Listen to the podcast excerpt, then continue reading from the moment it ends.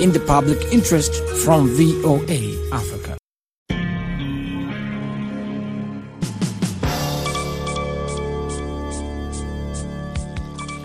Hivi sasa ni saa tatu kamili saa za Afrika Mashariki, saa mbili Afrika ya Kati, hapa Washington saa nane mchana. Zifuatazo habari za dunia, msomaji Sandei Shomari. Mapigano yametanda katika mitaa ya mji mkuu wa Sudan kwa siku ya tano hii leo kufuatia kushindikana kwa makubaliano ya kusitisha mapigano yaliyofanywa na pande mbili hasimu nchini humo. Milipuko mikubwa na milio ya risasi ilisikika kote Khartoum na mashuhuda wameripoti mapigano makali kati ya jeshi na jeshi la wanajeshi wa vikosi vya RSF karibu na makao makuu ya jeshi katikati mwa jiji. Shirika la habari la Ufaransa AFP linaripoti kwamba wapiganaji wa RSF walikuwa kwenye magari ya kivita na magari ya mizigo yaliyokuwa yamebeba silaha nzito walifurika barabarani huku ndege za kivita za jeshi zikizunguka na kuwafyatulia risasi walengwa wa RSF.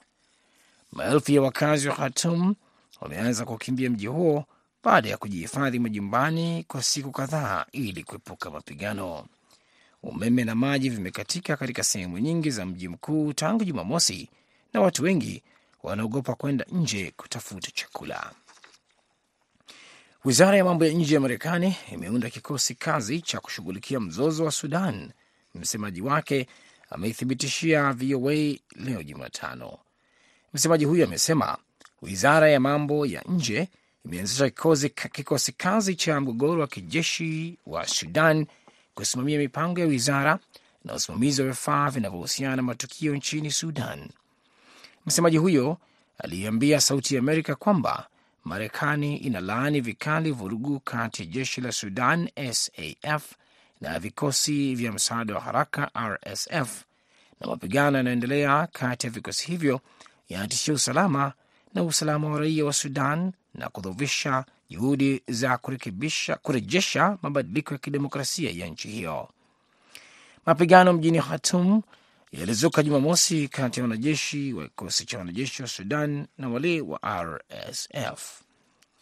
Meendelea kusikiliza habari za dunia kutoka idhaa ya Kiswahili ya Sauti Amerika, VOA, ikitangaza kutoka Washington DC kupitia 107.5 FM Nairobi, Kenya.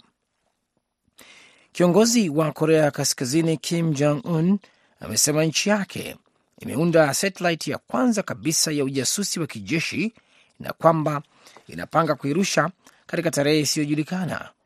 Vyombo vya habari vya serikali vimeripoti hii leo Jumatano. Majaribio ya awali ya makombora na roketi yameonyesha Korea Kaskazini inaweza kutuma satellite angani, lakini wataalamu wengi wanahoji iwapo ina kamera za kisasa za kutosha za kupeleleza kwa sababu picha za mwonekano wa chini pekee zilitolewa baada ya majaribio. Wakati wa ziara yake katika shirika la anga la nchi hiyo Jumanne, Kim alisema kuwa satelaiti ya uchunguzi wa kijeshi inayofanya kazi ni muhimu kwa Korea Kaskazini kutumia ipasavyo makombora yake yenye uwezo wa nyuklia. Kim alitaja kile alichosema vitisho vikali vya kiusalama vinavyotokana na matamshi ya uhasama na hatua za wazi zilizofanywa na Marekani na Korea Kusini mwaka huu. India iko mbioni kwa taifa lenye watu wengi zaidi duniani ikiipita China kwa watu milioni 2.9 kufikia katikati ya mwaka wa 2023. Hii ni kulingana na taarifa iliyotolewa na Umoja wa Mataifa hii leo Jumatano. Nchi hiyo ya Asia Kusini itakuwa na wastani wa watu bilioni 1.428 dhidi ya bilioni 1.25 wa China ifikapo katikati ya mwaka. Hii ni kulingana na makadirio ya Umoja wa Mataifa. Wataalamu wa demografia wanasema kwamba kikomo cha taarifa idadi ya watu hufanya iwezekane kuhesabu tarehe kamili. China imekuwa na idadi kubwa zaidi ya watu duniani tangu walau mwaka 1950 mwaka ambao takwimu za Umoja wa Mataifa zilianza. Hizo zilikuwa habari za dunia kutoka Washington DC. Jina langu ni Sandey Shomari. Muda mfupi ujao utaungana naye Mkamiti Kibayasi katika kipindi cha Kwa Undani. Kwa heri kwa sasa.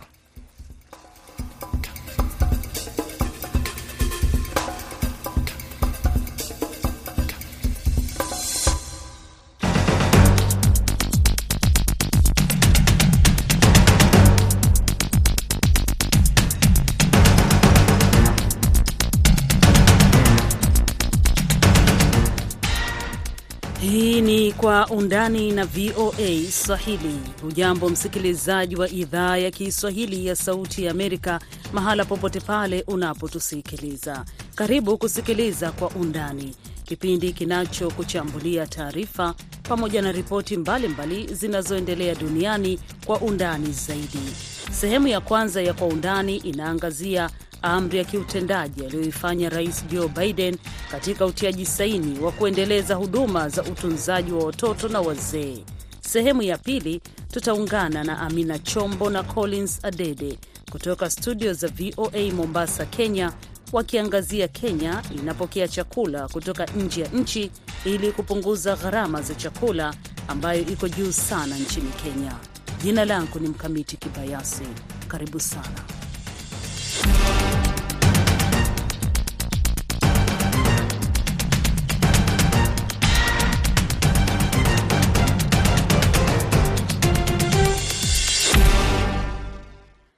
Rais Joe Biden wa Marekani siku ya Jumanne alitia saini amri ya kiutendaji huko White House ambayo inatoa maagizo zaidi ya hamsini katika karibu kila kitengo katika ngazi ya baraza la mawaziri katika juhudi za kupanua fursa za huduma za muda mrefu na huduma za watoto. Amri ya kiutendaji inalenga pia kupanua na kuhakikisha upatikanaji wa huduma nafuu za watoto kwa familia zikiwemo familia za kijeshi, ni kulingana na White House. Biden aliandamana na watetezi wa huduma za watoto na watoa huduma za familia.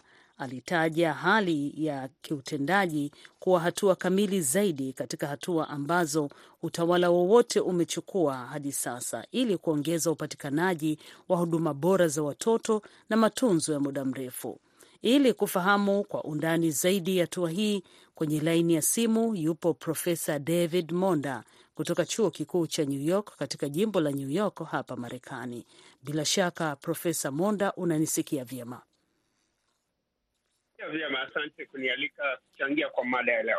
Karibu sana.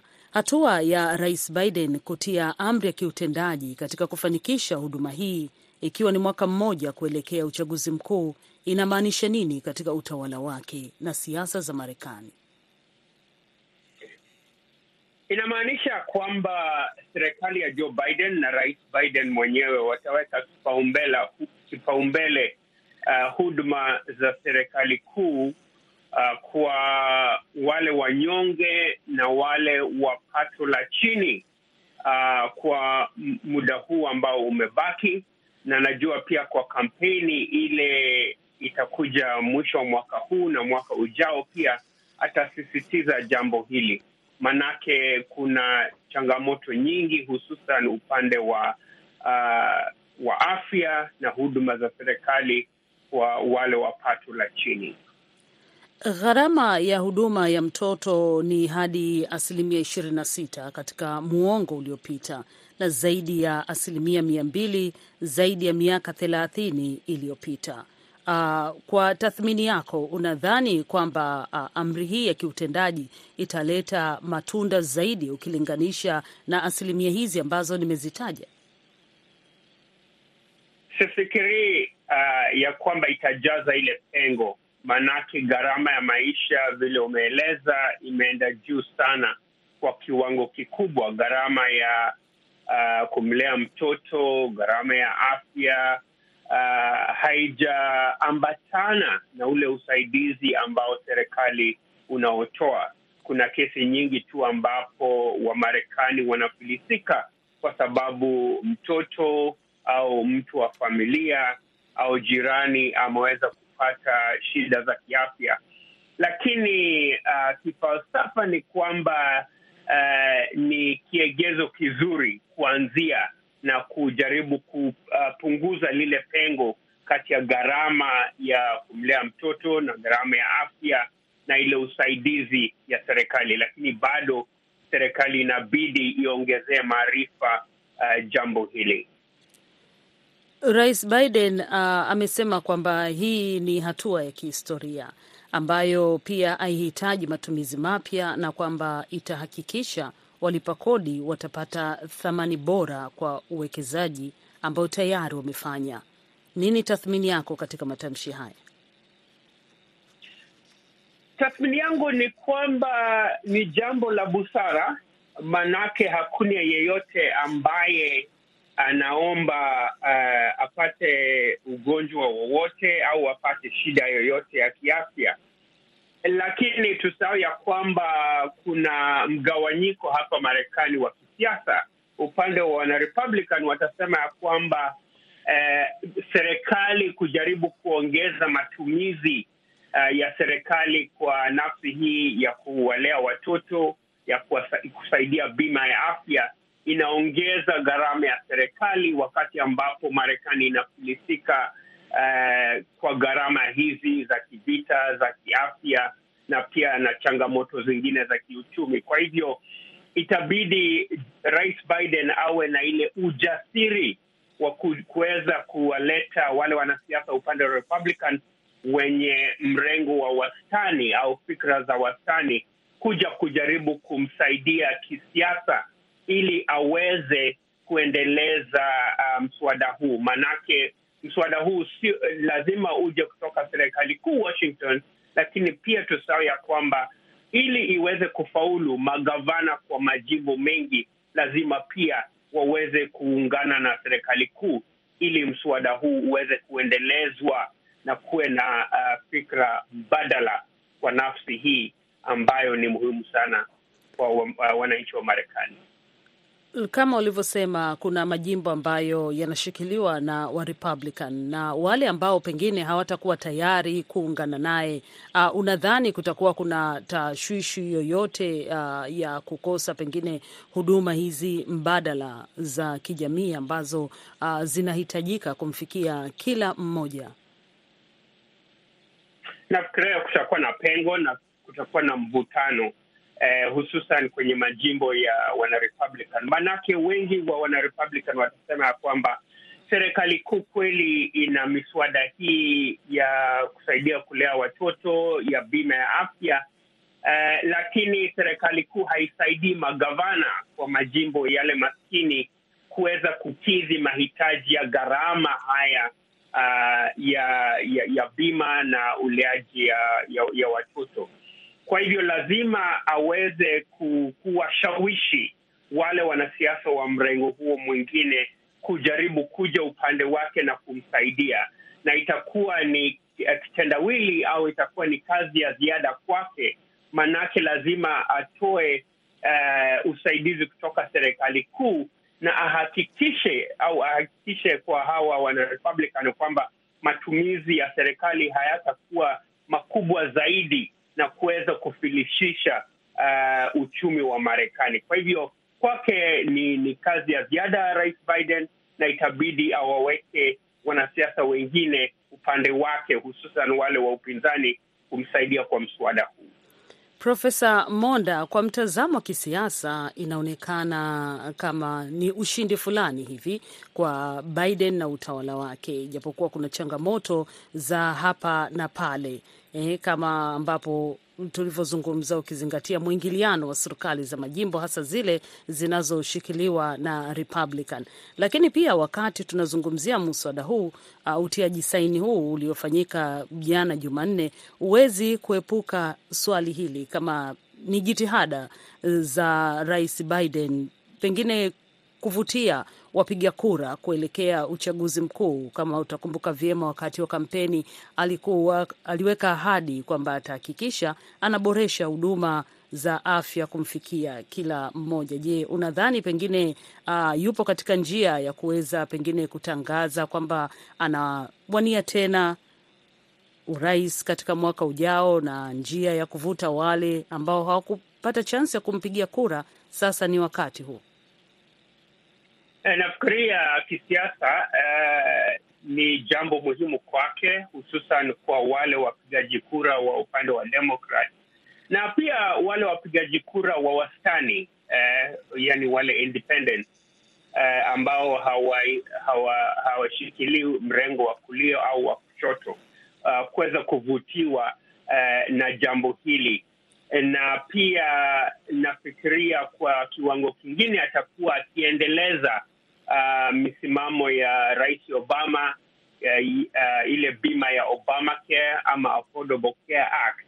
Kuhakikisha kwamba uh, falsafa ya kitaifa uh, ya Marekani iweze ku, uh, kuwa karibu zaidi na yale mataifa mengine ambayo yameendelea, ambayo ukiangazia tuseme Ulaya ama hata huko Canada, ambapo serikali inasaidia zaidi uh, kwa wale wa pato la chini na uh, fedha za kuwalea watoto kuliko ilivyo hapa Marekani. Kwa hivyo ni kiegezo kikubwa kwa uh, Rais Biden uh, kwa uchaguzi mkuu kuweza kuhakikisha kwamba uh, anatilia maanani ahadi alizozitoa vile alikuwa anajaribu uh, kuchaguliwa kuwa rais mara ya kwanza, na huenda pengine anatarajia kwamba itamsaidia sana kwa kujaribu kutafuta mhula mwingine wa pili ili aendeleze uh, miswada kama hii ya kusaidia umma kwa njia ya kuwalea watoto na pia kwa bima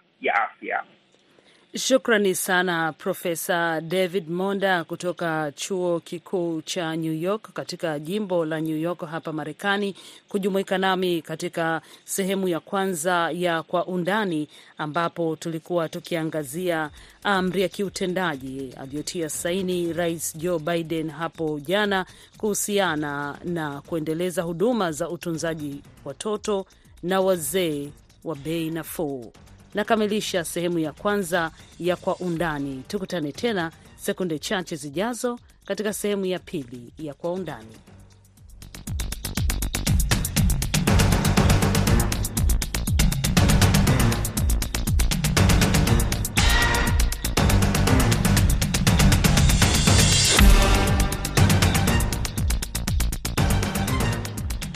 Unaendelea kusikiliza Sauti ya Amerika kutoka hapa Washington DC. Sehemu ya pili ya Kwa Undani inaangazia bei ya bidhaa zinazotegemewa Kenya kama vile unga zimeanza kushuka, huku serikali ya nchi hiyo ikiendelea kupokea nafaka iliyoagiza kutoka mataifa ya nje. Hatua hii inaendeleza mjadala mkubwa huko Kenya kuhusu gharama ya maisha. Katika bandari ya Mombasa, Kenya imepokea nafaka za mahindi, ngano na mchele pamoja na mafuta ambayo yalinunuliwa katika milki za Kiarabu kwa sarafu ya Kenya.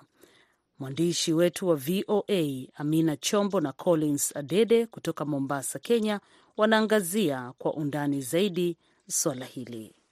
Asante sana wenzetu. Kama ulivyogusia, swala la bei ya chakula nchini Kenya lina gumzo ndefu sana miongoni mwa Wakenya, haswa sana wakati huu ambapo gharama ya chakula ni ya juu mno. Kwa hatua hiyo, serikali ya Kenya imechukua hatua ya kuagizia chakula kutoka masoko ya nje, chakula hiki kikinunuliwa na kuingizwa nchini bila ya kutozwa ushuru, katika hatua ambayo serikali inalenga kupunguza gharama ya chakula haswa sana tukiangazia nafaka za mahindi, ngano, mchele na pia maharagwe ya soya. Kwa kipindi cha wiki mbili hivi, serikali ya Kenya ilitangaza kwamba itakuwa inapokea nafaka hizi kutoka masoko ya kigeni pamoja na mafuta ya petroli na diesel, hii ikilenga kupunguza uzito wa gharama ya chakula na maisha nchini Kenya. Mwezi Februari mwaka huu wa 2023 serikali ilikubaliana kuagiza tani laki tano elfu themanini za vyakula ambavyo vinaletwa bila kutozwa ushuru ili kupunguza bei ya bidhaa hizo za vyakula na pia gharama ya maisha kwa kila Mkenya. Shirika la Kenya National Trading Corporation tangu mwezi Novemba mwaka 2022 lilikuwa limeanza mikakati hiyo, na kufikia mwezi Februari baraza la mawaziri likaidhinisha kwamba shirika hilo liweze kuagiza tani laki moja elfu hamsini ya mchele, tani laki moja elfu ishirini na tano za mafuta kupikia tani milioni mbili za sukari na vilevile vile tani elfu ishirini na tano za ngano pamoja na tani elfu themanini ya mahindi ya kutengeza chakula cha mifugo. Mbali na hayo ni kwamba baraza la mawaziri pia liliidhinisha kutumwa nchini Kenya tani elfu ishirini na tano za ngano ambazo zili kuletwa kama msaada uh, kutoka Ukraine. Na kumbuka kwamba uagizaji huu wa chakula uh, bila ushuru utakwenda hadi mwezi Agosti mwaka elfu mbili na ishirini na tatu katika kipindi ambacho wanatarajia kwamba Kenya watakuwa wameanza kuvuna chakula chao. Kwa kipindi cha uh, majuma mawili hivi sasa, Kenya imepokea uh, zaidi ya tani elfu hamsini na tano ya ngano iliyotoka Ukraine, ikiwemo iliyonunuliwa na shirika la chakula duniani WFP.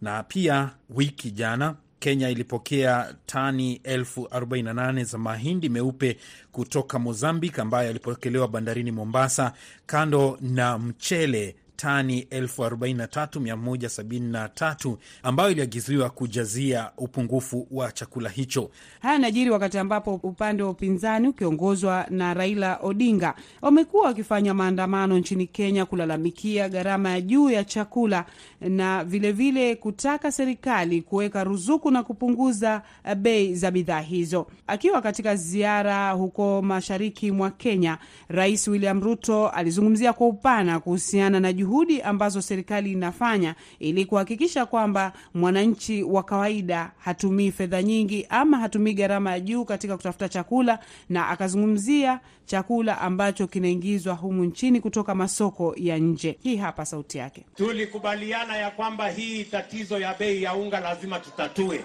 Mimi nataka niwaambie hivi, unajua unga haipatikani ati kwa duka ile inatoka ile iko kwa duka imetoka shambani. Kama unataka kutatua shida ya unga, unaenda kuanza shambani, si ndio? Kwani unaanza kwa duka? Si unaenda kuanza shambani? Sasa mimi nimepanga wakulima na nimewasajili wakulima milioni tano na nimewapatia mbolea mifugo milioni sita. Saa hizi wakulima wanapambana kule shambani, tunaelewana? Ili tuzalishe chakula tuondoe hii tatizo ya njaa. Lakini tukingojea ile inatoka shambani, nimepanga ile tunaagiza kutoka nchi za nje, na hiyo niliwatangazia ya kwamba kufikia mwisho wa wiki hii ambaye ni kesho, sasa itakuwa imefika hapa Kenya. Kuanzia next week mtaanza kuona bei ya unga ikiteremuka, kwa sababu ile itakuwa imefika. Mtaanza kuona bei mpya kuanzia next week, kwa sababu lazima tu balance, tuhakikishe ya kwamba hata ile tunatoa nje haiumizi wakulima wetu, si ndio? Kwa sababu ile tunatoa nje ni ya wakulima ya watu wengine. Nikuulize wewe, mtu ya Mvoko, hata ukiweka sufuria kwa kichwa kwa siku ngapi, bei ya unga itapungua? Si lazima uende ulime ndio bei ya unga ipungue? Sasa hii watu ya kuweka sufuria kwa kichwa wawache mchezo ama ni aje? Wawache kusumbua mimi na sufuria kwa kichwa, wangoje mimi nipange hii maneno, kwa sababu walikuwa na nafasi ya kupanga, walishindwa, si ndio? Walizubaa mpaka bei ya unga ikafika 230. William Ruto ni rais wa Kenya akizungumzia hatua alizochukua kupunguza gharama ya maisha, haswa sana akiangazia chakula. VOA kwa undani pia imepata fursa ya kuzungumza na aliyekuwa katibu wa kudumu katika wizara ya kilimo Profesa Hamadi Boga kuhusiana na hatua hii ya kuagizia chakula. Je, ina manufaa gani kwa Kenya? Hilo ndio lilikuwa swali letu la kwanza. Hiye hatua ni muhimu kwa usalama wa chakula, kwa sababu upande wa mchele, upande wa ngano, upande wa mahindi hatujitoshelezi kama nchi. Kila mwaka huwa kuna upungufu wa magunia milioni kumi ya mahindi na kwa upande wa ngano huwa uh, upungufu ni mkubwa zaidi, na pia kwa upande wa mchele pia upungufu ni mkubwa. Kwa hivyo inabidi tuzibe pengo lile kwa kuagiza chakula kutoka nje, ambalo ni jambo ambalo linafanyika dunia nzima. Kwa mchele hufanyika hata bila drama, kwa ngano pia hufanyika bila drama. Ukija kwa mahindi, kwa sababu ya kulinda wakulima, ndio mara nyingi huwa pana siasa nyingi, kwa sababu idadi ya watu inaongezeka na sehemu za kilimo zinapungua, na ukulima wetu hauzalishi mahindi ya kutosha. Tunapata kama magunia milioni arobaini na mbili ambayo ndio yanahitajika, lakini kwa wakati huu wa kiangazi kilichopita tulipata chini ya magunia milioni thelathini. Kwa hivyo inamaanisha lazima tuzibe hilo pengo kwa kuagiza kutoka nje, na kwa vile mahindi yana duty ya 45%, ikipigwa ushuru hapo itakuwa mtihani, kwa sababu bei itazidi ile wananchi wanaweza kulipa. Sasa na wakati huu ambapo mahindi hayo ndiyo yanaingia yana nchini Kenya kupitia shehena uh, za meli, je, Mkenya uh, atapata lini ama atarajie afueni hii kuipata baada ya muda gani?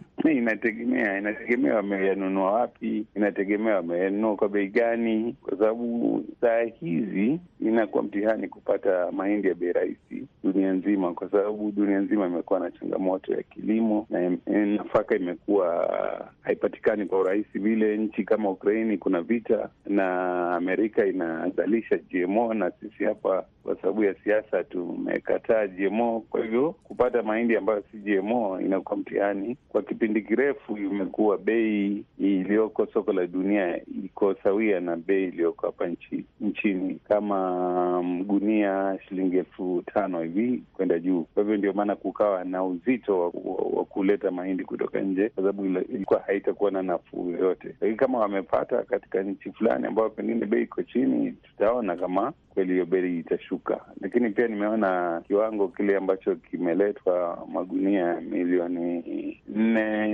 na mia nane ni kama chakula cha mwezi mmoja wa miezi miwili hivi, kwa hivyo itabidi bado waongeze wa, wa, kuziba huo mwanya mpaka Julai ambapo tutakuwa tumeanza kuvuna mahindi yetu wenyewe. Gazeti la The East African linasema kwamba serikali ilikuwa imeweka kwamba bei iwe ni ya shilingi elfu mbili mia nne. Lakini sasa kuna hili pendekezo ambalo lilikuwa limewekwa kwamba Kenya itie mkataba na Zambia kununuliwa mahindi kutoka kule, lakini ni swala ambalo liko mahakamani.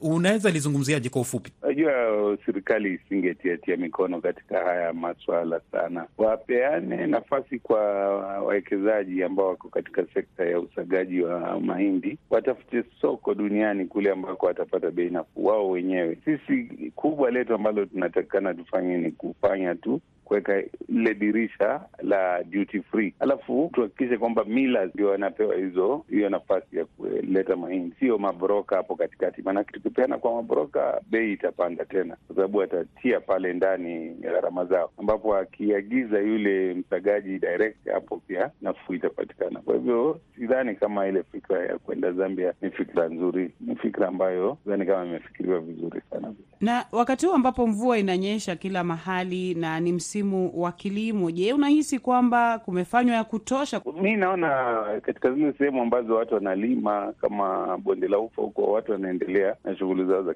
kilimo, na mvua ilianza mapema, kwa hivyo inaendelea vizuri. Ni vile tu utabiri wa hali ya hewa umesema kwamba pengine mvua haitakuwa ndefu vile. Kwa hivyo natumai kwamba wale madaktari wa shambani wamewashauri wakulima kuhusu kuchukua mbegu ambayo haihitaji muda mrefu kukomaa. Natumai wakulima wamepata ushauri wa kutosha. Profesa Hamadi Boga aliyekuwa katibu wa kudumu katika wizara ya kilimo. Wakenya wakianza kuona matokeo, kwa sababu baadhi ya kampuni za unga zimeanza kushukisha bei ya bidhaa hizo. Wale ambao ni wasaga nafaka uh, kwa kimombo millers, wanapinga hatua ya serikali kuagiza uh, bidhaa hizo za nafaka bila ushuru, wakisema kwamba italeta ushindani na pia hasara kwao, kwa sababu ikiwa bidhaa hizo zitakuwa zinaingia bila ushuru uh, hivyo basi itakuwa ni vigumu kwao kuweka ushindani wa kibiashara. Japo serikali imesisitiza kwamba ni uagizaji tu ambao utakuwa kwa kipindi kuanzia mwezi wa tatu mpaka mwezi Agosti kabla ya kurejelea hali ya kawaida. Kando na hayo, pia serikali imenunua mafuta kutoka kwa serikali ya milki za Kiarabu, mafuta ya petroli, mafuta ya ndege na mafuta ya dizeli ambayo imeyanunua kwa shilingi ya Kenya na wala si dola ya Marekani, hii ikipunguzia Kenya uzito mkubwa wa kutumia dola katika biashara ya kuagizia bidhaa za nje, hatua hii ikilenga kumletea Mkenya afueni. Kutoka Mombasa, haya ndio tumekuandalia kwa undani. Shukrani sana Collins Adede ukishirikiana na Amina Chombo katika sehemu ya pili ya Kwa Undani, ambapo mlikuwa mkiangazia suala la Kenya kupokea chakula kutoka nje ya nchi. Mpaka hapa ndiyo nakamilisha matangazo ya Kwa Undani kwa siku ya leo. Mimi ni Mkamiti Kibayasi, msimamizi wa matangazo alikuwa ni Meri Mgawe, mwongozaji ni Saida Hamdun. Shukran kwa kusikiliza VOA Swahili.